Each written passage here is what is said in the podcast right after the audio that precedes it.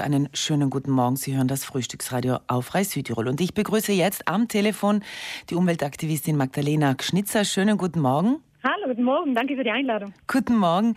Ähm, Magdalena Gschnitzer, ähm, Sie haben ein neues Buch vorzustellen heute Abend. Das nennt sich Hope. Jeder kann die Welt verändern. Hope heißt ja Hoffnung. Ähm, ist Hoffnung etwas, das man hat oder nicht hat, oder kann man das auch lernen? Also ich glaube, ich kann es immer nur von meiner Sicht her erklären, aber ich glaube, für mich ist Hoffnung eine Entscheidung. Und zwar eine Entscheidung, die ich an jedem einzelnen Tag aufs Neue treffe. Weil es passieren viele Dinge im Leben, die immer, die auch heftig sind und die wir manchmal auch gar nicht vorhersehen können. Und die Frage ist halt immer, wie gehen wir damit um? Und äh, was machen wir aus der Situation, die gerade da ist? Und ähm, ich glaube, dass wir uns an jedem Tag neu entscheiden dürfen wir haben diese Chance und aus diesem Grund ist für mich die Hoffnung, die ich in mir trage, eine definitiv eine hundertprozentige Entscheidung. Also der Name des Titels Hope ist sozusagen deshalb getroffen worden für dieses Buch. Ja, genau. Und weil ich einfach, ich habe so viele schlimme Momente in meinem Leben auch erlebt als Aktivistin und auch persönlich einige heftige Schicksalsschläge hinter mir, dass es nicht immer einfach war, auch wirklich diese Hoffnung zu behalten. Also ich bin nicht immer gleich hoffnungsvoll. Bei mir geht es auch auf und ab und ähm, das Wichtige ist aber eben, dass ich wirklich bemerke, ich habe so Jahren diese Entscheidung getroffen. Wenn ich ins Loch falle und wenn es mir mal schlecht geht, dass ich da wieder rauskomme und dass ich da nicht hängen bleibe. Aber die Frage ist ja, wie? Wie komme ich aus diesem Loch heraus? Wie haben Sie es mhm. geschafft?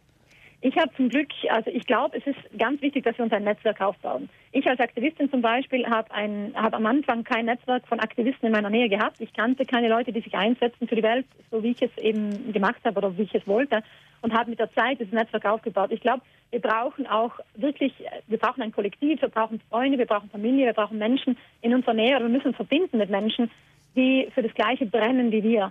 Sonst fühlt man sich manchmal ein bisschen allein, auch wenn wir nie allein sind. Aber es sind immer Menschen da, die das Gleiche fühlen und das Gleiche tun wollen. Aber sie sind nicht immer direkt in der Nähe oder man kennt sie halt manchmal auch nicht. Und das ist von mir aus gesehen ganz wichtig und eine große, große Hilfe, ähm, dieses Netzwerk aufzubauen hoffnungslos und hoffnungsvoll machen einen dann einfach Menschen, so wie Sie das jetzt beschrieben haben. Menschen helfen einen, die Hoffnung zu bewahren. Bei mir waren es ganz viele Menschen, aber zugleich auch diese Verbindung zur Natur, die ich vor acht Jahren erst wieder begonnen habe aufzubauen, weil ich habe mich vor acht Jahren wieder in diese, in diese Welt verliebt.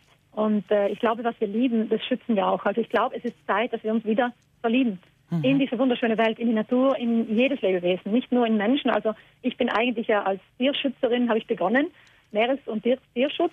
Und ähm, das, war, das waren so die ersten Einsätze, die ich gemacht habe. Und jetzt heute gehört Menschenrechts, äh, gehören Menschenrechtsthemen auch dazu.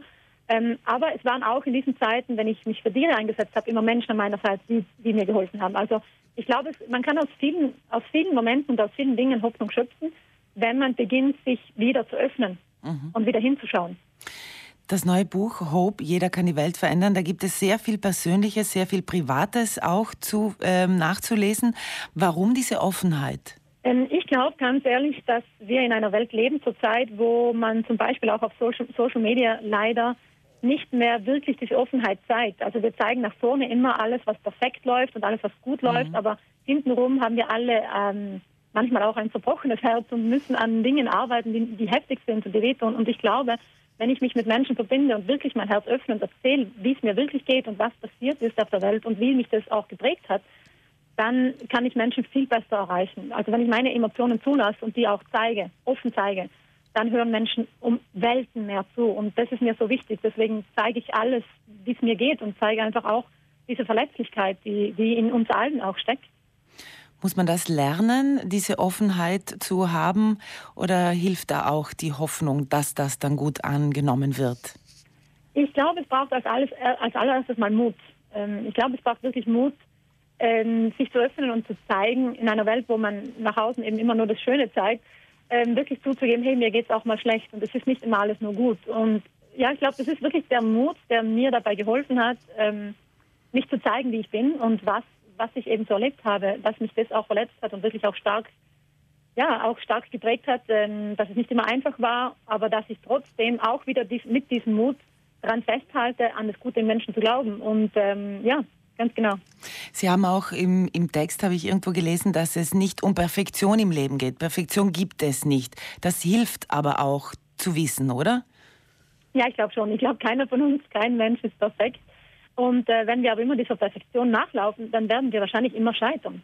Also es wird immer besser gehen und mehr gehen und schneller gehen. Und ich glaube, genau aus diesem Grund ähm, ist es wichtig, dass wir nicht daran, äh, daran festhalten, diese Perfektion irgendwie äh, umsetzen zu wollen, weil es ist einfach gar nicht möglich. Also dann laufen wir etwas hinterher, das nicht, das nicht möglich ist umzusetzen. Mhm. Jeder kann die Welt verändern. Hope, das englische Wort für Hoffnung. Dieses Buch wird heute vorgestellt ähm, in der Cusanus Akademie. Ja, genau, in der Cusanus Akademie in Brixen. Ab ähm, 19.30 Uhr beginnt Und ich freue mich schon ganz fest, wenn ein paar Leute kommen und wenn ich da ein bisschen was erzählen darf, was im Buch alles vorkommt. Und das aktuelle Projekt, ich glaube, es wird gerade gedreht. Du bist bei Filme, bei einem Filmprojekt. Ja, genau. Ich mache einen Dokumentarfilm gemeinsam mit der Karin Durecker und gemeinsam mit der Albolina Film. Und es wird ein richtiger Kinodokumentarfilm. Also wir arbeiten ganz stark dran. Es wird ein richtig toller Film. Der heißt auch Hope. Da geht es genauso um die Hoffnung. Es geht darum, dass ich mich auf die Suche begebe, Menschen zu treffen, die sich einsetzen für diese Welt, um einfach auch aufzuzeigen, dass es ja, es gibt äh, schwierige Themen auf der Welt, es sind äh, schlimme Dinge, die passieren, aber es gibt da immer Menschen, die sich einsetzen mit ganzem Herzen. Und genau das möchte ich mit diesem Film erreichen und den Menschen zeigen, hey, jeder Einzelne kann etwas tun und äh, die meisten von diesen Protagonisten, die wir dann interviewen werden, die, die haben auch alle klein angefangen, sind manchmal auch im Kleinen geblieben und manche sind halt auch äh, größer geworden oder haben größere Organisationen dann gegründet und jeder hat klein angefangen. Magdalena Schnitzer, vielen Dank. Alles Gute für die heutige Buchpräsentation und uns allen viel Hoffnung und positive Energie, auch nach diesem Gespräch. Dankeschön.